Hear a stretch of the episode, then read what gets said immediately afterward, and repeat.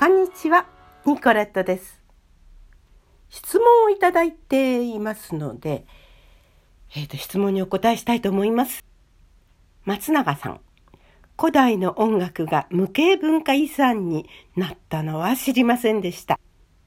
麦と兵隊の内容はほとんど覚えていませんが、繊維紅葉的な内容じゃなかったような、この本を持っていただけで逮捕投獄されたとは、っていうことですけどね。そう、ねあのー私は読んだことないんですよ。ただ持ってるだけで、投獄10年もですよ。たまんないですね。私のハンガリー人の友人で、日本にいらっしゃった時に帰りの飛行機でですね、荷物検査の時に女性週刊誌を持ってらしたんだそうですね。そしたらね、取り上げられちゃったということで悲しかったそうですよ。まあ昔の女性週刊誌ってちょっと際どい写真があったりしたかもしれないですよね。でもそれにしてもね、とですね、それから中島陽子さん。加瀬さんに連絡されたなんて積極的ですねと。そういう積極性は人生を豊かにしてくれるんですねっていうお話ですね。それから、あの、お料理をね、紹介してほしいということですので、今日はですね、ハンガリー料理をご紹介したいと思います。え、グヤーシュという郷土料理ですけれどもね。牛肉で作りますシチューみたいなものでビーフシチューを連想してくださるとあれはデミグラスソースみたいな味がしますよね。だけどグヤーシュはあのパプリカの粉を使いますんでねちょっと赤い色してますよね。トマトなどを入れたりする方もいらっしゃいます。まあ、私はですね友達から教わったり私は自分で作ったやり方。まあ、あの、ハンガリー大使館の昔お勤めしていらっしゃったシェフの方から教えていただいたやり方でもあるんですけれども、それをちょっとここでお教えしたいと思います。よろしいでしょうか？まず、用意していただく材料ですけれども、牛肉 360g。まあこれ好みによってね、量がいろいろなんですけどね。え、4人分ぐらいかな？これ。もうちょっとできるでしょうかね。1人 100g って考えると 400g ぐらいあった方がいいのかな ?4 人分ですとね。あとは油ですね。ラードがコクがあっていいですけれども 80g。ね。あとはあの、サラダ油。オリーブオイルがさっぱりしていいですかね。で、玉ねぎ 150g。150g っていうとどのぐらいかな？まあ、あの、大きさによりますのでね、測りで測ってみてください。それからパプリカの粉は辛口 15g。大さじ1杯ですかね。これもお好みでね、たくさん入れる方もいらっしゃいます。私は割とたくさん入れるかな。あとお好みでピーマンとか人参、セロリ、マッシュルームを入れてください。じゃがいもは 800g。トマト 60g。あとチッペトケですね。わかります？水豚のようなものです。卵と小麦粉と片栗粉で作ります。えー、あの水を入れないで卵の水分だけでかき混ぜてそしてポトポトッとあのスープの中に入れていくわけですけどね。はい他にお塩キャラベイシードニンニクローリエクヤシクリームです。よろしいですか？はい、作り方です。えー、あらかじめ牛の骨が入手できた時には2時間ほど前もって骨を水からとる火で煮込みます。野菜や香辛料を加えてスープストックを作っておいてください。骨が入手できない時にはキューブのコンソメを溶かして代用します。なるべく脂の乗った肉、もも肉、肩肉、首の周辺の肉ですね。まあ、筋肉とかの硬いお肉をね、使うときは、ちょっと出来上がり、完成まで、あの、2、3時間なんですけど、もうちょっと時間がかかるかるかもしれませんね。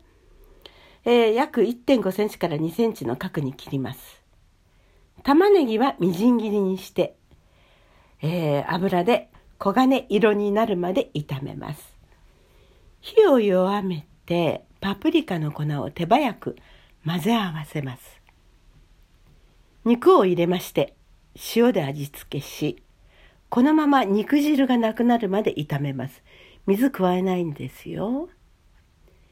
キャラウェイシードとみじん切りにしたニンニクを入れ、蓋をして中火にし、汁が減ったら少しずつ水を足し、常に少なめの水で時々かき混ぜながら煮ます。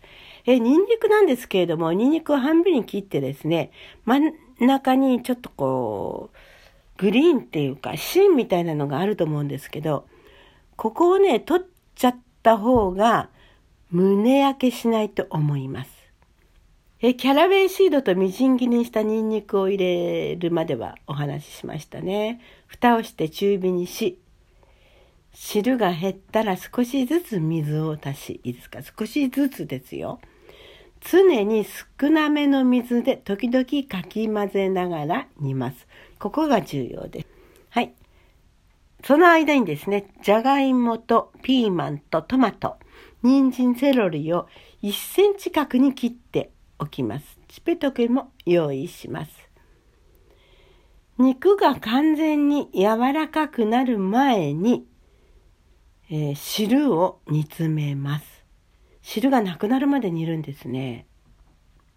で、その後、じゃがいもを入れ、じゃがいもが透明になるまで炒めます。ここが重要ですね。透明になるまで炒めます。で、用意しておいたスープと、え人参、ピーマン、トマト、セロリ、ローリエを入れます。まあ、グヤッシュクリームというね、インスタントのクリームがあるんですけれども、これをお持ちの方はそれも入れます。で、じゃがいも、人参が柔らかくなり始めましたら、チペトケを落として入れます。スープが少ないようなら増やし、香辛料も増やします。まあ一度にですね、スープをこうバーッと入れないで、少しずつ足していくというのが重要ですね。少しずつ柔らかくなるように煮込むこと2、3時間ですね。これで、まあ、お好みのグヤーシュができるかどうか、皆さんどうぞ。ね挑戦してみてください。